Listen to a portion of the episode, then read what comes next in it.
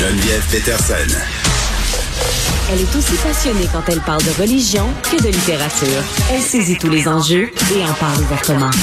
Vous écoutez Geneviève Peterson. La Russie qui poursuit son offensive militaire en Ukraine euh, sans relâche, sans pitié. On craint un bain de sang. Euh, nombreux morts euh, déjà là, des, parmi la population ukrainienne, évidemment des civils. On est avec Richard Giguère, qui est brigadier général à la retraite des Forces armées canadiennes et qui est prof invité à l'Université Laval. Monsieur Giguère, bonjour. Bonjour. Bon, on suit évidemment ce qui se passe du côté de l'Ukraine. On a beaucoup parlé ces derniers jours de la supériorité militaire russe en ce moment, euh, est-ce que la Russie domine euh, la situation sur le terrain? Ben, écoutez, faut faut croire que non. Hein. Euh, la mm. Russie semble s'enliser là. Dans, vrai. Hein? Ils n'ont pas, ils ont pas, ils ont, ils ont, pas capturé d'objectifs majeurs encore. Mm-hmm. Les grandes villes sont toujours aux mains des Ukrainiens. Et donc, vous savez, leur avance a plutôt l'air à s'enliser. Moi, je crois qu'ils ont plutôt sous-estimer euh, la résistance ukrainienne et fort probablement surestimer leurs propres troupes. Oui, parce que par rapport à ce fameux convoi là, euh, qui était en mouvement euh, vers une principale ville en Ukraine qui semble être arrêté, là, on a vu un peu partout là, qui semblait avoir des militaires russes qui sabotaient entre guillemets leurs camions, qui voulaient pas y aller là, carrément. ça avance plus. Ben écoutez, euh, c'est des rapports hein, qui, qui, restent toujours à vérifier, mais on, voit ça dans certains sites de médias là. Mais vous savez, euh, le, le, nombre de le nombre de militaires en présence, c'est un facteur très important là. Mais il mhm. faut pas oublier le moral des troupes aussi. Et euh, si vous regardez le moral des deux parties qui s'affrontent en ce moment là, le mhm. moral des Ukrainiens vous savez, ils sont galvanisés là, par leur président Zelensky. Euh, ils sont chez eux. Ils, ils se battent pour leur territoire. Alors que les Russes, il y a plein de facteurs. Là. Les Russes sont loin de chez eux. ils, sont sur des longs convois. Donc, la logistique, ça doit être un vrai problème. Mm. Alors, euh, est-ce qu'ils ont accès à toute l'essence qu'ils ont besoin, la nourriture? Euh, C'est ça. et en plus, on, on, nous dit qu'il fait froid.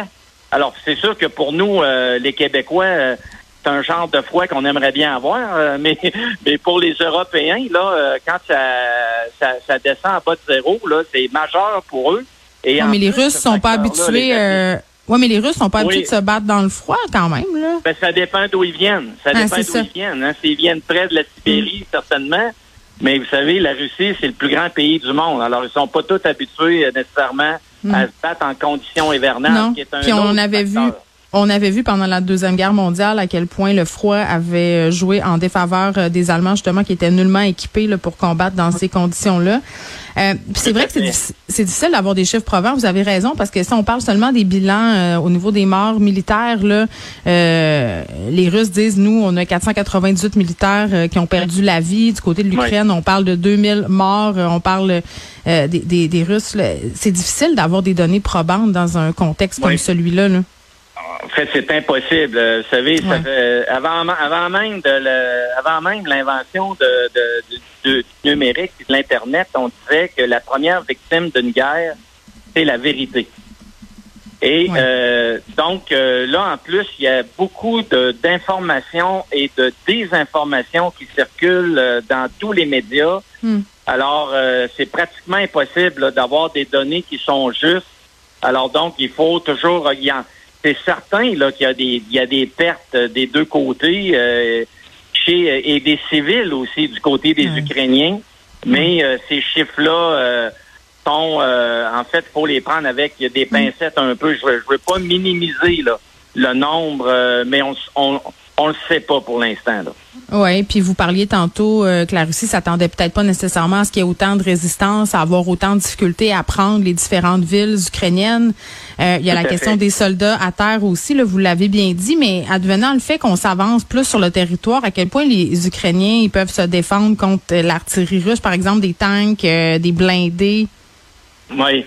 Ben, tant qu'ils sont à l'intérieur d'une grande ville, là, l'avantage militaire est clairement pour eux. Vous savez, euh, moi, on m'a toujours, on m'a toujours enseigné là euh, euh, que, que quand tu te lances en offensive il faut que tu sois au minimum trois fois plus fort que celui qui occupe le terrain. Mais pourquoi? hein? je veux comprendre, parce que dans une ville, c'est désavantageux pour ceux qui veulent envahir la ville. Comment ça se fait? Absolument. Absolument, parce que les, vous savez, les, les, ceux qui occupent la ville, euh, un, ils peuvent se, se, cacher, euh, hmm. ils sont pas mobiles, euh, ils peuvent avoir accès à, plein de, sources de ravitaillement qui sont déjà hmm. euh, Puis ils connaissent leur ville aussi. Ils connaissent leur ville, sont et, en plus, c'est leur ville, comme on a mentionné tantôt. Alors, mm. c'est sûr que ça les... Et je vous dis pas, là, parce que quand on parle des 200 000 Russes sont mm. en train d'attaquer, ou à peu près, là, ben, il faut pas oublier qu'il y a des attaques qui ont lieu à l'est et au sud. Alors, c'est pas 200 000 qui sont vis-à-vis Kiev. Alors, voyez-vous, c'est un, il y a un nombre important. Mais, euh, bon, est-ce que là, les Russes sont en train de de, préparer une, espèce de phase 2, là, où là, ils sont en train de se regrouper. Ça pourrait peut-être expliquer le, fameux convoi qui est au nord de Kiev, puis de, mm-hmm. de refaire un assaut, là, cette fois-là, beaucoup plus important, puis peut-être en utilisant davantage euh, des bombes contre la population civile ou contre des objectifs qui ne sont pas militaires. Et en faisant ça, les Russes viole le droit des conflits armés, mais carrément. Mais c'est ça. Euh, j'ai deux questions. C'est ça. Ben, euh, vous m'ouvrez la porte parce que j'ai deux questions à vous poser avant, avant qu'on se laisse, le Monsieur Jugard, par rapport à l'utilisation de ces bombes-là. Justement, euh, j'en parlais hier avec la directrice d'Amnesty International. Là, ce sont des bombes qui sont désormais interdites dans, dans les pratiques de la guerre. Pouvez-vous nous parler un peu de ce type d'armes-là? Par exemple, la fameuse bombe là, surnommée le père de toutes les bombes. Oui, ben écoutez, non, je suis pas, euh, je suis pas vraiment un expert technique de, de hmm. ces bombes-là. Mais, pourquoi elles sont interdites maintenant? Ben, en raison de, de vous savez, les, les euh, en raison du dommage euh, qu'elles qu'elles peuvent faire hmm. sur des cibles qui sont pas nécessairement visées. Vous savez, les forces militaires, on parle, on parle souvent là maintenant dans les conflits modernes de frappe chirurgicale, hein, où on va vraiment envoyer une bombe sur un objectif, mm. un objectif extrêmement précis. Oui, le concept de guerre propre, là, entre guillemets. Eh ben oui, si ça existe, en fait. Euh, c'est ça, pour ça les guillemets. C'est un drôle de concept, mais je comprends ce que vous voulez dire, mais mais c'est ça, c'est d'éviter les les, euh, les victimes civiles, par exemple. Et quand le mm. euh, il y, a, y, a, des bombes qui sont potentiellement utilisées par les Russes en ce moment qui ne permettent pas ce genre d'impact chirurgical là. là. Donc, mm. euh, d'ailleurs, l'ambassadrice euh, américaine à l'ONU, euh, il y a quelques minutes, là, justement, était à l'ONU pour condamner l'utilisation de ces armes-là. Là. Exact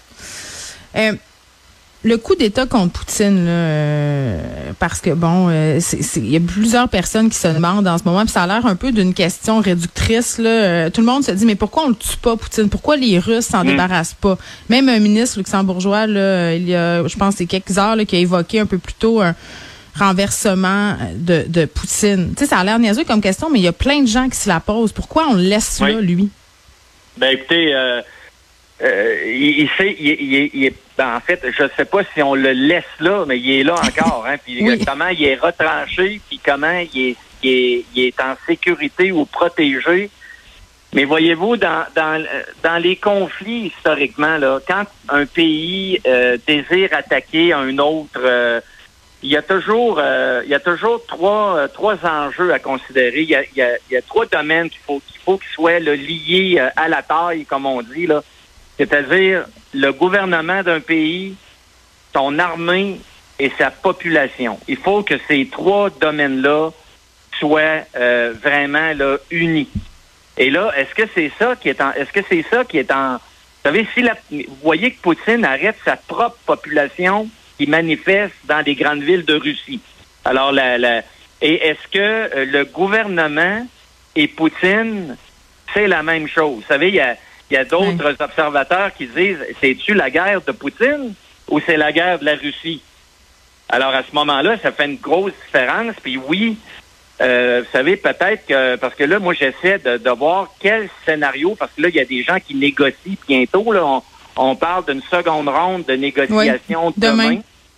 Euh, quel pourrait être un scénario qui serait acceptable pour Poutine? Et moi, j'en vois pas beaucoup. Vous savez comment comment on va il va s'en sortir autrement que par une défaite euh, si c'est négocié et même une défaite humiliante? Alors donc, euh, est-ce que ça veut dire que la la solution passe par... En fait, il y a deux, il y a deux options là, que j'ai entendues dernièrement. Un soulèvement de la population qui est toujours possible hmm. et l'impact des multinationales du monde. Vous savez, les sanctions économiques font très mal à la Russie. Et il y a des grandes entreprises russes qui sont liées à des multinationales, qui sont des multinationales. Alors peut-être que ces grandes entreprises économiques-là vont, vont d'une hmm. manière ou d'une autre faire fléchir euh, Très bien. Richard Giguère, euh, merci de nous avoir expliqué tout ça, qui est brigadier général à la retraite des Forces armées canadiennes.